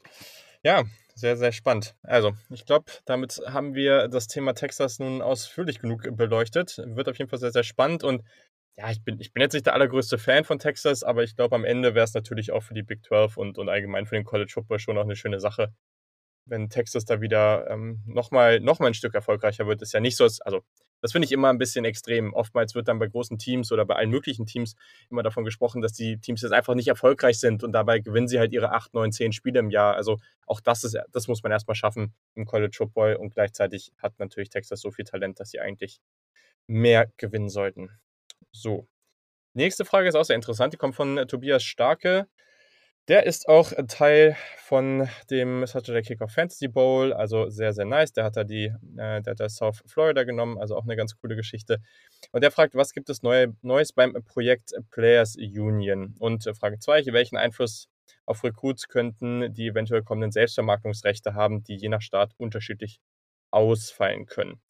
Ja, also ich glaube beim, oder ich würde, glaube ich, mal sagen, dass man sich jetzt äh, vielleicht ein bisschen mehr auf dieses Thema auch mit den Selbstvermarktungsrechten fokussiert, weil Players Union ist natürlich sehr, sehr groß, das Thema. Und da möchte ich euch gerne mal zu einem Artikel von Jan leiten, den hat er für den Leadblogger geschrieben ich weiß gar nicht, gestern oder vorgestern ist da rausgekommen. Und ähm, ja, sehr, sehr gut, auch sehr lang, also sehr ausführlich. Da könnt ihr eigentlich alles nachlesen, was ihr zu dem Thema braucht. Ähm, genau, kannst, kannst ja vielleicht nochmal kurz irgendwie in ein paar Sätzen nochmal so die aktuelle Situation schildern. Ich weiß, es ist nicht so leicht in ein paar Sätzen, aber kannst es ja versuchen und dann gehen wir zum nächsten Thema. Ja, ich versuche es mal. Also was gibt's no Ja, nee, ich, ich, äh, ich äh, alles gut, alles Neues gut. momentan. Kein Stress, also jetzt hat sich ja so ein bisschen die ganze ganze Situation beruhigt, weil es natürlich auch gerade um andere Fälle geht, zum Beispiel eben diese diese Elternvereinigungen der Spieler in der Big Ten, die dann unbedingt spielen wollen und sich da ein Einscharmützel nach dem anderen mit dem Kevin Warren, dem Commissioner der Big Ten liefern. Das dadurch ist, sind ein paar andere Punkte ein bisschen untergegangen. Nur, was ich glaube, ist, das Thema wird nicht mehr verschwinden. Also spätestens mit der Vereinigung dieser beiden Bewegungen, das ist ja mhm. nicht nur in meinem Artikel, sondern auch äh, in vielen anderen Artikeln und Podcasts erwähnt worden, also der, der Vereinigung dieser Bewegungen We Want to Play, die ja eher sozusagen ihre Perspektive auf die äh, größere Sicherheit haben, wenn die Saison stattfindet und die We Are United, die von der Pac-12 ursprünglich initiiert worden ist, äh, da haben sich dann einige andere Conferences angeschlossen, die eben sehr stark dieses, äh, diese ganze Situation in einen Kontext gestellt hat. Also äh, Corona, äh, Black Lives Matter Demos, also nach dem Mord an George Floyd und so weiter, und eben versucht hat, über diese konkrete Situation Herausforderungen zu stellen. Dass die, diese beiden Bewegungen vereinigt worden sind, unter anderem eben unter der Ägide von Trevor Lawrence, das ist schon, das ist schon eine große Sache. Also und vor allem eine große Sache dadurch, dass sie eben diese Forderung nach einer, der Gründung einer Spielergewerkschaft eben explizit auf diesem Katalog von vier Bullet Points oder fünf Bullet Points hatten. Das ist natürlich einfach, das, das glaube ich, verschwindet so schnell nicht mhm. mehr. Es ist natürlich nicht so, dass aus dem Nichts jetzt eine Spielergewerkschaft sich konstituiert. Ne, das, die muss erkämpft werden. Das ist, äh, das ist äh, etwas, was die, was mhm. die NCAA und auch die Conferences gar nicht gern wollen. Das Thema ist hochexplosiv, ne, dass die Spieler plötzlich am Verhandlungstisch mitsitzen. Jo. Das ist etwas, das müssen sie sich erkämpfen. Das wird nicht einfach durch irgendeine so Deklamation in irgendeiner Form entstehen. Ne. Es gibt, gibt ja diese Gerüchte, äh, dass die Absage der Saisons in Big Ten und Pac-12 auch, wie viel ist mhm. natürlich die Frage, aber auch eben äh, zentral mit der Furcht von einer Spielergewerkschaft oder allgemein Spielerorganisation zu tun hat und nicht nur mit Corona. Wie viel da auch immer dran ist, das sagt eigentlich schon einiges darüber aus. Also über die Reichweite der Konsequenzen, denn es ist ja mhm. klar, wenn eine Spielergewerkschaft gegründet ist und die auch mit am Tisch sitzen darf, mit am Verhandlungstisch sitzen darf, das Erste, was da auf den Tisch kommt, ist natürlich das Thema Bezahlung. Und das ist natürlich, und da, dadurch würde dieses Ganze, das, das lässt das ganze Kartenhaus einstürzen. Und das ist natürlich etwas, was die NCAA und auch die Conferences, die ja sich sowieso noch uneins sind untereinander, was sie auf jeden Fall vermeiden wollen gerade. Das wäre jetzt so ja, mein, das, äh, meine kurze Zusammenfassung. Ja, nee, ist auch sehr gut. Also gerade gerade auch ähm, so wie die aktuelle Entwicklung ist und, und äh, ja, ist auf jeden Fall mega spannend und auch dieser ganze Trickle-Effekt, der da drin ist und, und wie das so eins nach dem anderen kommt. Also es ist gerade ganz, ganz entscheidend, was da passiert und man kann es halt auch nicht so richtig vorhersehen. Also es kann sein, und ich glaube nicht, dass, die, dass das besonders wahrscheinlich ist, aber natürlich kann es sein, dass wir nächstes Jahr einen relativ ähnlichen College Football sehen, wie er gerade da ist. Aber es kann, und das glaube ich ist deutlich wahrscheinlicher, natürlich so kommen, dass nächstes Jahr eine Menge Änderungen oder in den nächsten Jahren eine Menge Änderungen kommen. Wie die dann aber am Ende aussehen, wird es dann vielleicht irgendwelche Super-Conferences geben, gibt es Spielergewerkschaften ähm, und so weiter. Ich glaube, das ist alles, äh, ja, steht alles noch ein bisschen ja. in den Sternen. Allerdings was sehr, sehr klar ist, und da können wir vielleicht auf den zweiten Teil der Frage kommen, ist eben, dass das Thema Name, Image und Likeness kommen wird. Das ist sehr, sehr wahrscheinlich, beziehungsweise steht ja auch fest, dass das 2021 dann kommen wird. Und das ist natürlich sehr, sehr interessant. Also das Ganze bedeutet nicht, ganz wichtig, es bedeutet nicht, dass die Unis ihre Spieler bezahlen. Es bedeutet, dass die College Football Spieler oder halt allgemein Student Athletes wie jeder verdammte andere Student auch, das muss man vielleicht auch nochmal dazu sagen, sich irgendwie Geld dazu verdienen können. Das heißt, wenn Sie jetzt auf Instagram irgendwie ja, äh, Werbung machen wollen für ein Unternehmen und dafür Geld bekommen, wenn Sie einen YouTube-Channel aufbauen wollen, wenn Sie einfach auf irgendeinen anderen Weg irgendwie ja, Werbung machen wollen, dann können Sie das tun. Und ja, erstmal, glaube sind wir uns ja auf jeden Fall einig, dass das äh, mehr als fair ist, dass, dass das so kommt. Aber da spielen natürlich einige ja, weitere Entwicklungen natürlich mit, die da sehr, sehr interessant sind. Also ich weiß gar nicht, was, oder wenn du auf das Thema guckst, was ist so der größte Effekt, den das Ganze haben wird, so auf den College Football?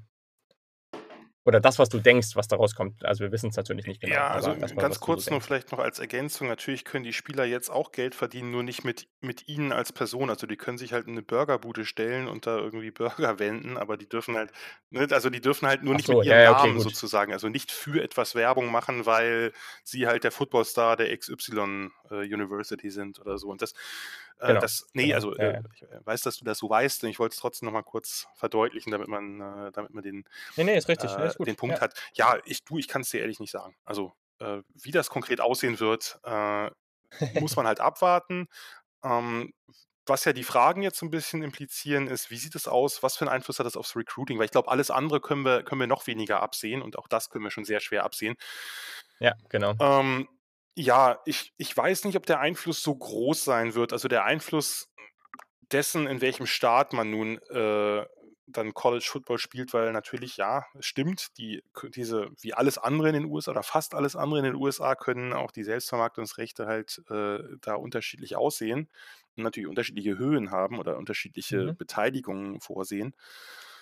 Ähm, ich glaube nur, dass es gerade aus der Highschool, es gibt nur wenige Spieler, bei denen das wirklich einen Unterschied macht und das sind die absoluten Top-Recruits. Der Rest glaube ich, wird ja nicht per se mhm. damit rechnen können, besondere Bekanntheit zu erlangen. Natürlich hofft das jeder, ähm, aber ich glaube, dass selbst, selbst wenn man mhm. jetzt so einen Top 300 Player nimmt, ist die jetzt nicht nicht unbedingt davon ausgehen können, okay, ich bin in einem oder zwei Jahren auf jeden Fall ein Superstar, der da wirklich äh, viel draus gewinnt und nicht nur ein bisschen. Das können natürlich die Top-Talente auch nicht zwangsläufig, aber bei denen ist die Chance wahrscheinlich ein bisschen größer. Ich glaube schon, das kann natürlich bei einer engen Entscheidung vielleicht so ein bisschen den Ausschlag geben am Ende, aber ah, ich weiß nicht, also ich, ich mag mich da irren, äh, überhaupt, kein, überhaupt keine Frage, das kann ganz anders laufen, aber ich denke nicht, wenn man sich jetzt entscheidet und dass man dann sagt, okay, hier sehe ich eigentlich die Chancen auf eine NFL-Karriere größer, bei diesem College, ich fühle mich total wohl, aber ich entscheide mich jetzt nun für ein anderes Team in einem anderen Staat, da ich da möglicherweise ein bisschen mehr finanzielle sozusagen Aufwendung kriege durch, durch die Name, Image and Likeness äh, Rechte quasi an mir, also mein, die eigenen Rechte an mir. Da ist die finanzielle Beteiligung quasi ein bisschen höher. Ich weiß es nicht. Ich, ich weiß es wirklich nicht. Also letztlich muss man ja auch bedenken, das ist im Vergleich zur NFL werden das Peanuts sein. Ähm, zumindest erstmal. wenn wir jetzt die Bezahlung mal rausnehmen, weil dann ist es eh nochmal eine andere Nummer. Wie gesagt, ich weiß nicht, ob man wirklich sich umentscheidet, wenn man eigentlich irgendwie für ein Team oder bei einem Team das Gefühl hat, okay, hier habe ich eigentlich auch mhm. die besten Chancen, äh, was das Coaching angeht äh, oder ähnliches, aber ich, das sitzt im falschen Start. Ich weiß es nicht. Es wird sicherlich ein paar Fälle geben, aber ich kann es mir nicht recht vorstellen, dass das ein Trend wird. Ja, also ein paar Gedanken, die ich vielleicht noch dazu habe. Ähm, für den durchschnittlichen College-Football-Spieler, man denkt natürlich jetzt erstmal, wenn man das so hört, oh ja, dann können die eine Menge Geld verdienen. Aber da stimme ich dir schon zu. Ich glaube, äh, also ich, ich habe da schon so ein paar Artikel zugelesen, ein paar Podcasts zugehört und es gibt auch schon so ähm, gewisse Nachforschungen dazu, auch ein paar Unternehmen, die sich mit dem Thema beschäftigen. Und die haben auch schon so rausgefunden, dass sie damit rechnen, dass der durchschnittliche ja, College-Football-Spieler ein paar tausend Euro im Jahr vielleicht machen wird. Also das immer, wird ne? höchstens. Das. Ja, genau, genau. Also, ja. genau. Und das aber auch höchstens. Genau. So, ne? Also, das nicht, das ist jetzt nicht so besonders viel, weil man das auf jeden Monat runterrechnet, äh, Monat runterrechnet. So. Ähm, aber natürlich, wir kennen das alle, wenn man irgendwie 18, 19, 20 ist, dann ist irgendwie 500, 600 oder vielleicht auch 1000 Euro im Monat, ist das auf jeden Fall schon mal eine coole Sache. Ich glaube, das ähm, muss man da auf jeden Fall auch so sehen. Das, der große Unterschied ist natürlich, die Justin Fields und Trevor Lawrence, ähm, dieser Welt, das ist natürlich eine andere Situation. Die können da schon dann höchstwahrscheinlich einige hunderttausend Euro, wenn nicht sogar deutlich mehr damit verdienen. Aber auch hier ist natürlich wieder ein großer Unterschied. Wenn wir jetzt zum Beispiel Nebraska nehmen oder wir nehmen Ohio State, wo es, also wo dieses College Football Team einfach die Show ist, da ist nichts anderes. So, oder nicht viel anderes. Dann ist es da natürlich einfacher, als wenn du jetzt vielleicht der Star Quarterback von USC bist, weil in LA gibt es halt noch eine Menge andere Kontra ja, Konkurrenten, wenn es um Werbeanzeigen geht. Also nicht nur im Sport, aber auch in Hollywood und überall anders. Also das spielt auch auf jeden Fall nochmal damit rein. Und ich denke, da, wo es für das Recruiting einen großen Effekt haben wird, und ich glaube, Vielleicht wird es auch nicht haben, weil es eben alle tun. Aber zum Beispiel Tulsa ist da momentan so ein, so ein, Vorreiter, weil die eben schon sehr, sehr viel dafür machen. Also die haben ein ganzes Programm dafür aufgebaut, um einfach zu schauen, okay, wie können wir unseren Spielern da helfen, wie können wir sie unterstützen, wie können wir auch denen schon vorher sagen, okay, diese Möglichkeiten gibt es. Ähm, und das ist natürlich eine, ja, eine echt coole Sache. Und da zeigen sie sich einfach kooperativ an der Stelle. Und das ist fürs Recruiting sicherlich auch gut was passiert jetzt, wenn ein Headcoach wie Debo Sweeney, der natürlich der, also von Clemson, der der größte Fan von der ganzen Geschichte ist, wie wir alle wissen, und äh, wen wir unter anderem deswegen natürlich total mögen, ne? ähm, was passiert jetzt, wenn der bei seiner sturen Haltung bleibt? So, also das könnte natürlich dann interessant werden, weil wenn der sagt, nö, wir unterstützen da keinen Spieler, weil wir wollen das nicht, wir finden das nicht gut, dann könnte es natürlich da einen Effekt haben. Aber ich glaube nicht, ehrlich gesagt, dass ein Team so in Anführungszeichen dumm sein wird. Glaube ich ehrlich gesagt auch nicht. Es ist natürlich, können sich jetzt einige Teams so einen kleinen Headstart erarbeiten, indem sie da jetzt schon vorgehen, aber ich glaube, das wird sehr schnell gelevelt sein, alles. Also, denn, genau. denn ich meine, selbst bei größeren, sage ich mal, ideologischen, soziokulturellen Dingen, wie wir jetzt erlebt haben, schwenken alle um, wenn der Zeitgeist sagt, oh, ich habe mich geändert. Äh, das ist in der Tat nicht so wahnsinnig gut, wenn äh, dauernd irgendwelche äh, schwarzen Mitbürger von, von Polizisten erschossen werden. Lange Zeit hat es keinen weißen Sportler oder wenige weiße Sportler gejuckt und die haben dann den Protest irgendwie auch noch in Abrede mhm. gestellt mhm. oder, oder sonst wie desavouiert. Und jetzt ähm, jetzt sind sie natürlich alle immer schon, äh, immer schon Unterstützer gewesen. Bei einer ja wesentlich, sagen wir mal, ein, ein, einer Frage, die wesentlich mehr das eigene politische Wertegerüst betrifft. Von daher kann ich mir nicht vorstellen, dass Dabo Sweeney äh, so krude seiner Ansicht, wir kommen da ja vielleicht gleich nochmal drauf in einem anderen Zusammenhang, äh, auch sein mögen, dass der sich dagegen sperrt, wenn er merkt, es geht nicht anders. Also ich, ich habe einen großen Nachteil, mhm. wenn ich hier meine Spieler nicht dabei unterstütze, dass sie das Größtmögliche rausbekommen äh, aus, aus eben diesen Rechten, die sie jetzt bekommen. Von daher glaube glaub ich ehrlich gesagt nicht, dass das, dass das in dem Punkt, sagen wir mal, fünf Jahre nach der Konstitution wird das, glaube ich, nicht so einen Riesenunterschied machen. Also weil äh, Coaches, die sich da nicht anpassen, die sind dann irgendwann raus. Das betrifft jetzt nicht Dabo Sweeney, sondern vielleicht irgendwelche ähnlich reaktionären Coaches in kleineren Colleges. Die werden dann einfach den nächsten Schritt nicht mehr machen können. Ja, ja, gehe ich, äh, geh ich mit. Ja, und du hast es ja gerade schon kurz angesprochen. Damit können wir vielleicht auch so ein bisschen auf die nächste und letzte Frage von dieser Ausgabe kommen. Die ist äh, von Lukas Werner. Der, der freut sich auch, weil der ist großer Texas-Fan. Also ja, ich gut. weiß nicht, ob er sich so sehr freut, ich wollte gerade sagen, vielleicht haben. Keine hätte ich es ein bisschen diplomatischer formulieren sollen, aber... Äh. Ach, naja, shit, shit happens. Ähm, wir haben unsere Meinung und er kann uns gerne auch äh, seine ähm, ja, auf Twitter oder sonst wo äh, geigen. Das ist äh, vollkommen okay.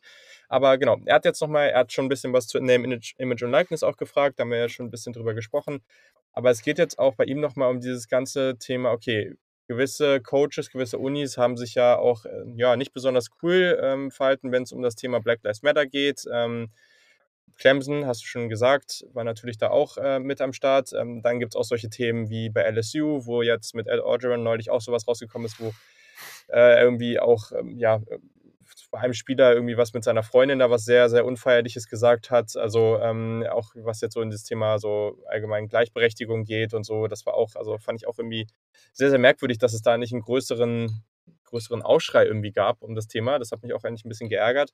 Also, wie siehst du das Ganze, dass dieses Fehlverhalten ja irgendwo auch, glaubst du, das wird auch zum Beispiel eben vor allem für Clemson ähm, da jetzt in den nächsten Jahren einen größeren Effekt vielleicht auch auf das Recruiting oder auf, auf das Team generell? Wird es da Strafen geben? Was glaubst du, sind da so Auswirkungen von? Ja, das kann schon Auswirkungen haben, aber ich würde die zumindest aktuell nicht zu hoch taxieren. Man muss natürlich berücksichtigen, bisher war es auch nicht unbedingt ausschlaggebend, obwohl man bei einigen Coaches und die Spieler natürlich umso mehr bei einigen Coaches seit längerem wusste, was das für Typen sind. Also natürlich ist die Awareness jetzt ein bisschen geweckt worden, und, das, äh, und natürlich auch die Stimmen ja. der Spieler haben an Gewicht gewonnen, dass sie merken, okay, wenn ich die, das Fehlverhalten eines Coaches anprangere, kann das Konsequenzen haben. Nicht in jedem Fall, aber es gab ja nun einige Fälle, in denen das Konsequenzen hatte. Und ich kann mir schon vorstellen, dass das ein mhm. bisschen mehr in die Entscheidungsfindung mit einfließt. Nur Clemson ist halt ein Fall, da wage ich es ein bisschen zu bezweifeln. Ich meine, es ist länger bekannt, dass der Sweeney, Entschuldigung, aber ein religiöser Spinner ist und auch sonst eine Menge sehr kruder Meinungen mhm. vertritt. Ähm, nur er hat halt den Vorteil, dass er seit, seit ja. Jahren, wir hatten das ja gerade schon, jede Menge Draftpicks produziert und das eben zu Beginn auch mit weniger Top-Talent als die ganz großen Teams. Das ist mittlerweile angeglichen. Und ich glaube, da ist es natürlich schon so, dass der ein oder andere Spieler sich denkt, okay, das ist wirklich die, der, vielleicht für mich der beste Track in die NFL und dass einem der eigene Geldbeutel, gerade wenn man vielleicht aus prekären Verhältnissen kommt, da doch wichtiger ist, kann ich nicht ganz verübeln. Und man muss natürlich dazu bedenken, jetzt nur einfach eine, eine total äh, invalide Schätzung, dass mindestens 80 Prozent der weißen Headcoaches, vielleicht sogar noch mehr, wirklich sehr konservative oder zum Teil auch reaktionäre Knochen sind und entsprechende Einstellungen vertreten. Mhm. Teilweise fressen die halt gerade Kreide. Sie müssen irgendwie diesem gesellschaftlichen Wandel Tribut zollen. Aber da müsste man sich halt schon die mhm. Rosinen mhm. rauspicken. Und man hat natürlich öfter auch eben einen anderen, sozusagen einen anderen äh, Hauptrecruiter, das darf man auch nicht vergessen. Oder man müsste halt konsequent bei schwarzen Headcoaches ja. angeheuern und von denen gibt es ja leider auch nicht so viele. Ähm, ich da, von daher, ich glaube, dass es ein, ein Ja. dass es hier eher in dem Punkt eher sozusagen eine Evolution geben wird, dass der ein oder andere Coach, der sich gar nicht an diese neuen Gegebenheiten anpasst, eben raus ist irgendwann. Aber ich glaube, dass, dass Sweeney da nicht sofort drunter fallen wird, weil er ja äh, nochmal aus einer anderen Warte argumentiert hat, äh, als diese, als, äh, als diese, sagen wir mal, klischeehaften Reaktionären, sondern bei ihm ist das halt wirklich sehr, sehr religiös fundiert und das meine ich nicht im positiven Sinne, aber äh, es ist sozusagen einfach eine andere Perspektive nochmal. Und äh, ich glaube, mit der kommt er, kommt er nochmal eher durch und wenn er sich dann vielleicht auch äh, verkneift, während der großen Black Lives Matter-Proteste das Football Matters-Shirt beim Recruiting-Trip anzuziehen, dann wird er, glaube ich, irgendwie da durchkommen. Mhm. Äh, nur, Ja. ja, also ich kann mir vorstellen, dass es bei einigen Recruits Auswirkungen haben wird, aber es wird halt weiterhin nur ein Aspekt oder ein Faktor unter vielen sein und das lässt, wird sich, glaube ich, auch nicht ändern.